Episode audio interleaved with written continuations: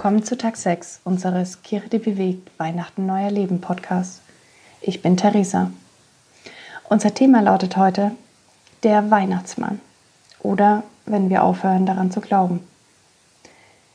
Meine Kindheitserinnerungen an den Weihnachtsmann, beziehungsweise bei uns in der Familie traditionell das Christkind, sind ganz fröhlich und heiter. Immer wenn Heiligabend vor der Tür stand, stand ich mit meinen zwei Brüdern vor der Wohnzimmertür wo wir uns aufgeregt um das Schlüsselloch drängten, weil in dem dunklen Raum ein Lichtstrahl umherwanderte. Ich weiß nicht mehr genau, wann mir klar wurde, dass das meine Eltern waren, die da drin dieses Theater spielten. Es muss sogar ziemlich früh in meiner Kindheit gewesen sein, denn wenn man ältere Brüder hat, die das Ganze schon lang hinterschaut haben, dann bleibt da kein Platz mehr für schöne Illusionen. Und was macht man, wenn man desillusioniert ist? Man ist enttäuscht. Man glaubt nicht mehr dran. Ich kann dieses Enttäuschtsein bei mir und in der Gesellschaft oft beobachten. Ein paar Beispiele. Nummer 1. Schule. Mit der Schultüte in der Hand fängt man stolz und aufgeregt an. Aber müde und genervt gehen viele wieder raus. Was nach der Schulzeit oft bleibt, sind Sätze wie Mathe konnte ich noch nie. Oder Nee, ich sing nicht bin schon in der fünften aus dem Schulchor geflogen. Da hat jemand ganz klar aufgehört, an sich selbst zu glauben. Zweites Beispiel, Gottesdienst. Für viele der Inbegriff von völlig veralteten Zeremonien, völlig überholten Morallehren und völlig lächerlicher Scheinheiligkeit. Und all die Skandale erst. Beim Gottesdienst erwartet keiner etwas Mitreißendes und Packendes, wie zum Beispiel bei einem Kinofilm. Wenn man dann auch nur einmal einen schlechten Prediger erwischt, eine komische Begegnung mit einem anderen Gottesdienstbesucher hat oder die Musik einfach nicht so dein Style war, dann geht man einfach nicht mehr hin. Man hat aufgehört daran zu glauben, dass man im Gottesdienst wirklich etwas Spannendes erleben und dem lebendigen Gott begegnen könnte. Es gäbe noch viele weitere Beispiele, in denen wir oft aufgehört haben, daran zu glauben. In vielen Partnerschaften glaubt man nach einigen Jahren Ehe nicht mehr daran, dass man sich bis zum Lebensende noch viel zu sagen hätte. Man sitzt halt die Zeit nebeneinander ab oder geht. An Geburtstagen kommen mit fortschreitendem Alter immer heftigere Panikattacken auf, wenn man dem drohenden Zerfall ins Auge blickt. Man hat aufgehört daran zu glauben, dass es jetzt erst richtig losgeht und Tiefgang kriegt.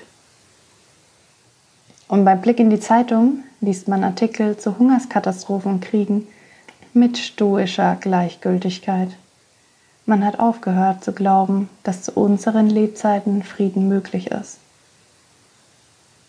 Und wenn man aufgehört hat daran zu glauben, dann bleibt oft Enttäuschung. Enttäuschung. Laut Duden ist das eine nicht erfüllte Hoffnung oder Erwartung.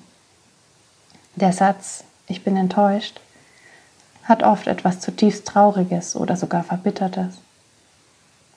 Ich möchte heute eine andere Definition geben. Eine Definition, die für mich echt einen Perspektivenwechsel eingeläutet hat. Dazu trenne ich das Wort in zwei Teile. Enttäuschung. Eine Enttäuschung nimmt die Täuschung von etwas weg. Es ist also eine Chance, die Illusion, die Täuschung hinter sich zu lassen und sich neu zu öffnen, sich neu auf die Suche nach dem Wahrhaftigen zu begeben. Wenn wir also enttäuscht sind von begeisterungslosen Gottesdiensten, von einer lieblosen Partnerschaft, von leeren Lebensjahren und diesem trostlosen Zustand der Welt, dann dürfen wir dann noch mal ganz genau hinschauen. Welche Art von Begeisterung erwarten wir denn? Was genau verstehen wir unter Liebe in einer Partnerschaft? Und an welchen Erwartungen messen wir unsere Lebensjahre? Vielleicht ist es nämlich der Fall, dass wir uns von unseren eigenen kleinen kümmerlichen Vorstellungen täuschen lassen und deshalb aufgehört haben daran zu glauben. Hier dürfen wir uns gerne enttäuschen lassen, damit Platz frei wird für das Echte, für das, woran es sich lohnt zu glauben.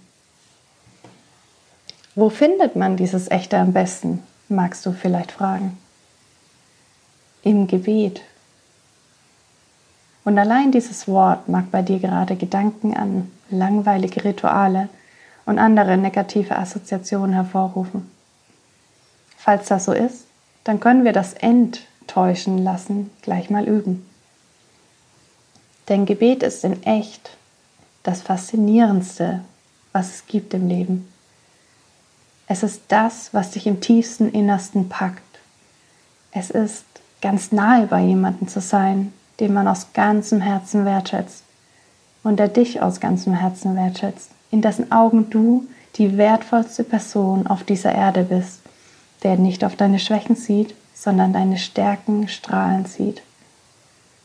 Gebet ist Zeit verbringen mit jemandem, mit dem es nicht langweilig wird, der Dinge sagt, die dich zutiefst berühren. Gebet ist die Begegnung in bedingungsloser Annahme und mit unbändiger starker Liebe. Die Begegnung mit dem lebendigen Gott. Mit Gebet, das weniger ist als all das, sollen wir uns gar nicht erst abfinden. Fang heute nochmal neu an daran zu glauben. Gott hört jedes Gebet. Nimm dir einfach jetzt gleich zwei, drei Minuten und bete. Es sind noch 19 Tage bis Weihnachten. Heute ist ein guter Tag, sich zum Glauben herausfordern zu lassen. Wir wollen gemeinsam Weihnachten neu erleben.